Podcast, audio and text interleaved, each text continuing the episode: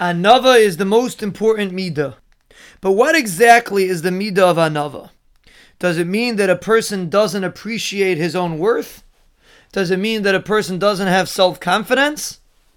The truth is that anava is the exact opposite of that. A person that's lacking in self confidence generally is a balgaiva. He has arrogance because he's not comfortable with himself, so the only way he feels comfortable is when he lords over other people. A true anav is someone that has complete self confidence.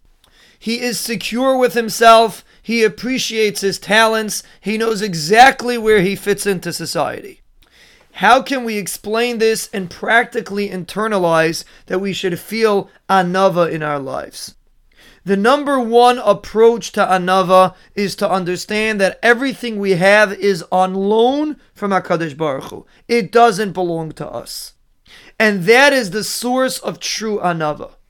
To realize that although we have what to be confident about, we have talents, we have unique capabilities, but ultimately it all comes from Hashem, and it doesn't inherently belong to us.